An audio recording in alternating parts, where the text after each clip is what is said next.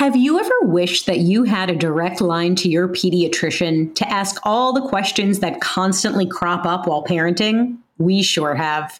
That's why we launched the Bites of Health podcast. Every morning, we'll answer a commonly asked pediatric question in five minutes or less. You can tune in while you're making your second cup of coffee or from the school drop off line. So be sure to tune in to Bites of Health, streaming now. Do you find it hard to sleep at night? Then the Calm Cove podcast can help you sleep deeply all night long. Calm Cove has deeply relaxing meditation music and ambient sounds like ocean waves and crackling fires. All of our episodes are designed to help you relax and to fall asleep fast. Calm Cove is brought to you by the team behind Sleep Cove, the sleep podcast that consists of spoken word hypnosis, meditation, and stories.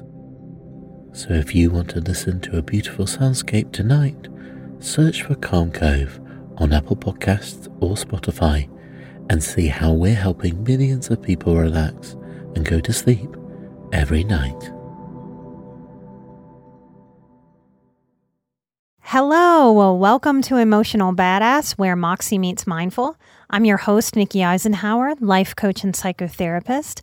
And on today's episode, I'm discussing anxiety, ease, boundaries, and speaking authentically.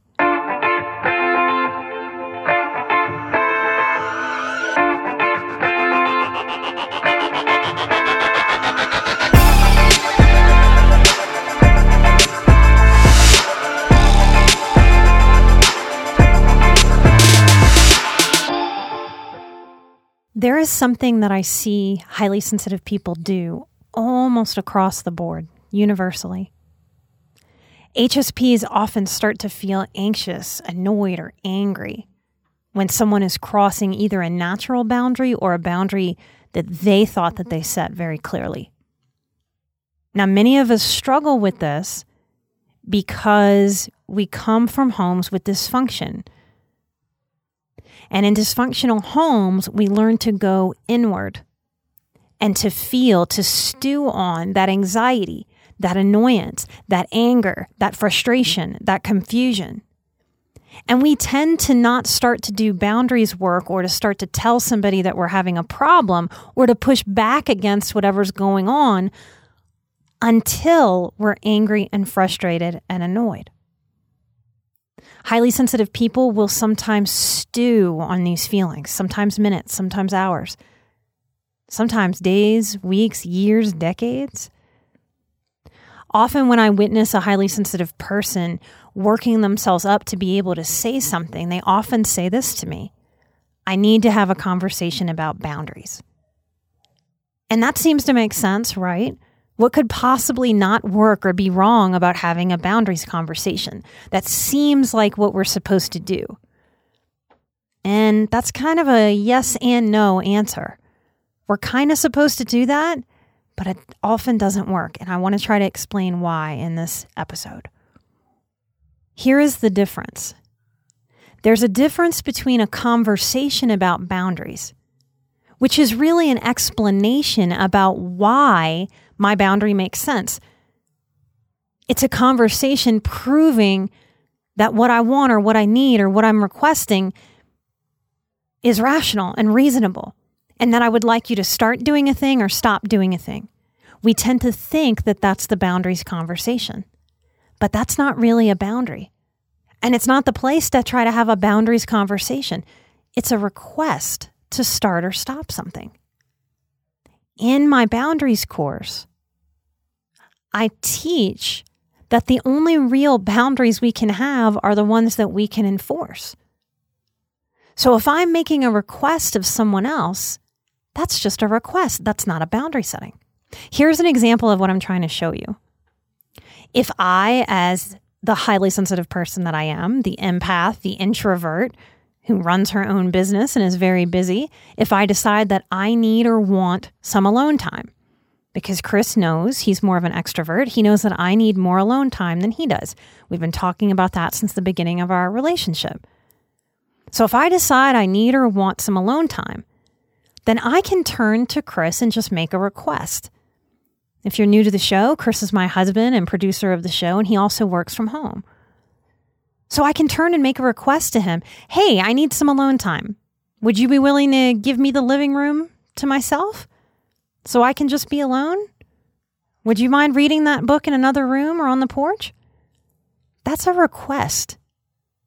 And if it's a fair request, then I need to be equal parts okay with receiving a yes, sure, I can do that, or a nope, I really want to be right here. I don't feel like moving. It takes a lot of assertiveness to be able to find the assertive language that allows us to make the request of what we want. And if we were around immature or highly controlling adults as children, we didn't really see a whole lot of assertiveness. We saw a lot of aggression or we saw a lot of passivity. We didn't see a lot of healthy, assertive communication. So we try to get assertive. We want to be assertive, but the truth is, we don't really know what assertive is when we come from a dysfunctional background. So we have this desire, this, ooh, I want to make a request of someone. I, I want to say something. I need something. And what happens to most highly sensitive people is that this assertive desire gets thwarted by the people pleasing and codependency gremlins this is where we try to manage another person's feelings in our own head before we've said what we want to say. And that's codependency because my job is not to manage your feelings when I'm in a conversation with you. My job is to mind my own feelings and to be as clear and assertive as I can be so that you on the other side of the conversation can do your part and take care of yourself or assert whatever you need to on the other side of my request. When we don't know how to assert ourselves and make a simple request, we seem to put pressure on ourselves and others, and we want to have a deep conversation about boundaries. And it winds up sounding something like this We need to talk. If I use the example that I gave earlier with my husband, I'll say, You know, you know, I'm an introvert. I've talked to you about this from the beginning of my relationship. You know, I've been working a lot. You know, I'm tired. I've explained to you that I need alone time. I need alone time right now in this space that I'm in. I haven't gotten enough alone time. This way of trying to have the conversation about boundaries backfires for a few reasons.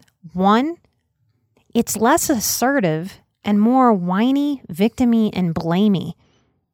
Can you hear that? It's not my partner's job to read my mind, my mood, or my energy and adjust himself. It's my job to pay attention to me, and it's his job to pay attention to himself. Second reason, it's so overcomplicated. When people say that we're too much as highly sensitive people, I know all of you out there have heard that. And typically I would resist a little bit saying all or nothing because things don't happen in extremes but I would say it'd be really rare to be a highly sensitive person in an American culture and not have someone along the way go, oh gosh, too much. So most of us identify with hearing that and then feeling it that we're too much. And sometimes this is the reason why. Because we just don't know out of our dysfunctional childhoods how to simply say, hey, I could really use some alone time. What'll work the best for both of us today? Will you leave this room or do I need to? Because that would suffice. And so when we go into that big, giant explanation of the boundaries conversation, we make a moment into a bigger thing than it needs to be. Third reason this way of being is fear fueled. That whole big discussion, that's about trying to have an airtight case about why it's okay, why it's right for me to get to ask for this. It's very defensive. And we start to play lawyer. A lot of us, uh, as highly sensitive people, can make the joke we might not want to have gone the route of being a lawyer, but we could have been. Our minds think in such a way. No offense to lawyers out there, but who wants to really be lawyered in a conversation with a loved one? Do you find it hard to sleep at night? Then the Sleep Cove podcast can help you. Hi, I'm Christopher Fitton, the voice and clinical hypnotherapist behind Sleep Cove.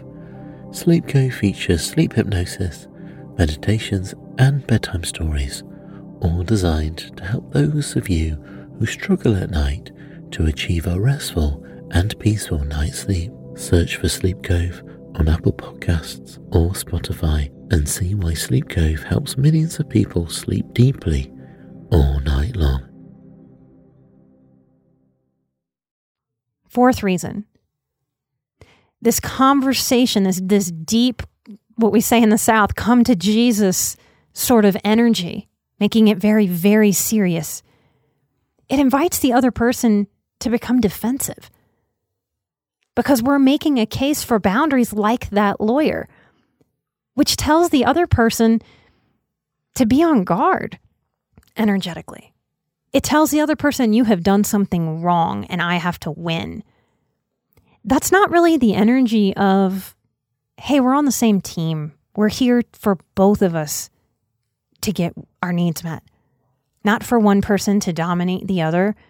And we don't need to get our needs met by shaming the other person or by hammering in a conversation about boundaries.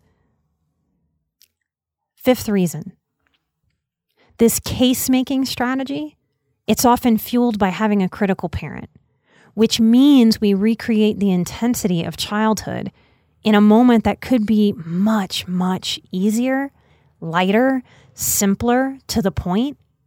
And this is where we fall into a victim trap with a story about how hard boundaries are versus simple, assertive communication. So, how does this sound to you? Have you been walking around thinking that boundaries are so hard, such a struggle? What happens if you consider the reasons that you learned boundaries were so hard?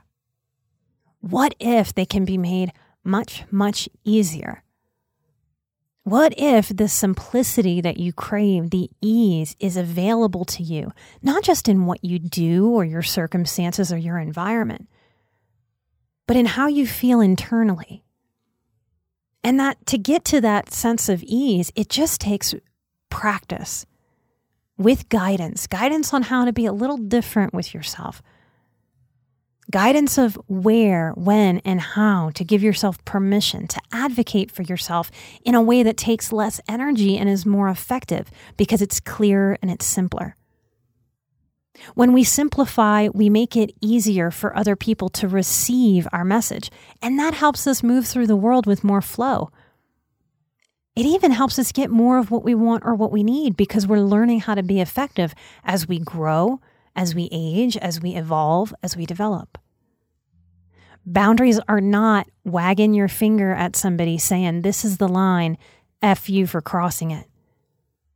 Boundaries are about a lot of permission to take care of the self, to learn energetically and emotionally where my side of the street starts and stops, where your side of the street starts and stops, and what we do separately and together when we come together and we overlap. The more that I practice what I teach in the boundaries course, the easier and easier and easier and easier it gets to execute boundaries in my everyday life with people that I love, that are close to me, and with the random people that we come into contact with just by living and being in the world. Now, a big part of what I encourage during the boundaries course is how to receive boundaries. So it's not just a one ways boundary street. I would say that Americans have major issues right now as a culture, as a society, in not just setting healthy boundaries, but in receiving healthy boundaries. Check in with yourself on that. If you were to invite me to do something and I said, oh, no, no, thank you, that won't work for me, how would you receive that when someone tells you no? It's okay to be a little stung. It's okay to be a little disappointed. You had a hope and it's not coming to fruition, it's not following through. But we also can have muscles. It's easier for me now more than ever to receive boundaries from other people. If other people tell me no, I have learned, I had to learn. For the sake of my own sanity, for the sake of learning how to be a successful person professionally and personally. So, in strong, grounded, balanced boundaries work, we work to be able to set boundaries, to be assertive, and to also receive them. So, in the spirit of this episode, I'm, I'm not going to make a big old giant case for you to join the boundaries course. I'm just going to assert what I want. And if you resonate with my work, I want you there. In that course, I teach you to get ahead of these nuanced traps where we think we're doing boundaries really well, but it keeps backfiring. The course is its own assertiveness training focused on creating more simplicity and ease. If you know you need ways to simplify and clearly express yourself, come sign up. Come to either of my websites, nikkieisenhauer.com or emotionalbadass.com, to learn more, to sign up, and I ask you, don't overthink it. If you need a payment plan, we have payment plan options. If you need that price point, this material has changed my life, and I'm very proud of how I've packaged it for you. I want you to have ease and confidence and simplicity, self respect, because you deserve that. You deserved that as a child. And damn it, you deserve to give that to yourself now. If you want to sign up today and pay in full, I have a coupon code for you. It is earlybird21. You'll get $100 off the full price of 450. I have so much fun teaching that course with y'all. I cannot wait for October to get here. So come learn more at nikkieisenhauer.com or emotionalbadass.com and sign up with code earlybird21. If you are a member of Patreon, do not use that early bird code go to Patreon, find the code that is pinned in a very obvious place for you. We will always give the best discounts, the best codes, the best freebies to our Patreon supporters of the show.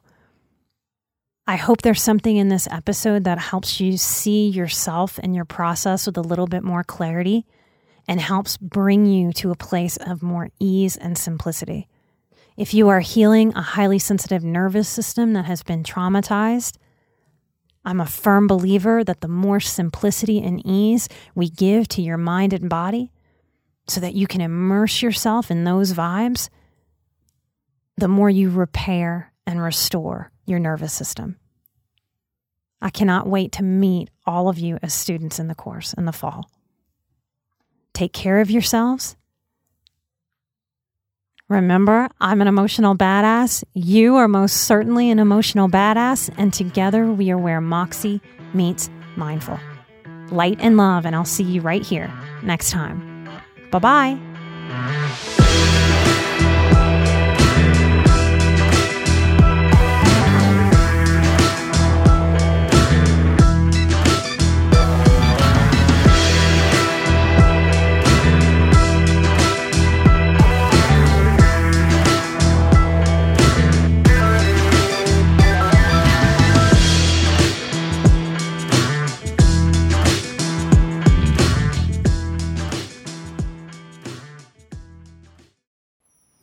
At a time when change is constant and we are pulled in far too many directions, we need a way to stay present to life and to increase our ability to remain calm, think clearly, and maintain our well being. Many studies indicate mindfulness improves our mental, emotional, and physical health.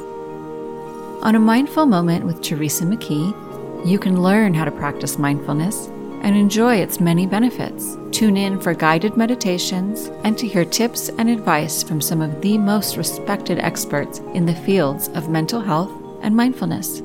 The world truly can be a better place. It all starts with a mindful moment.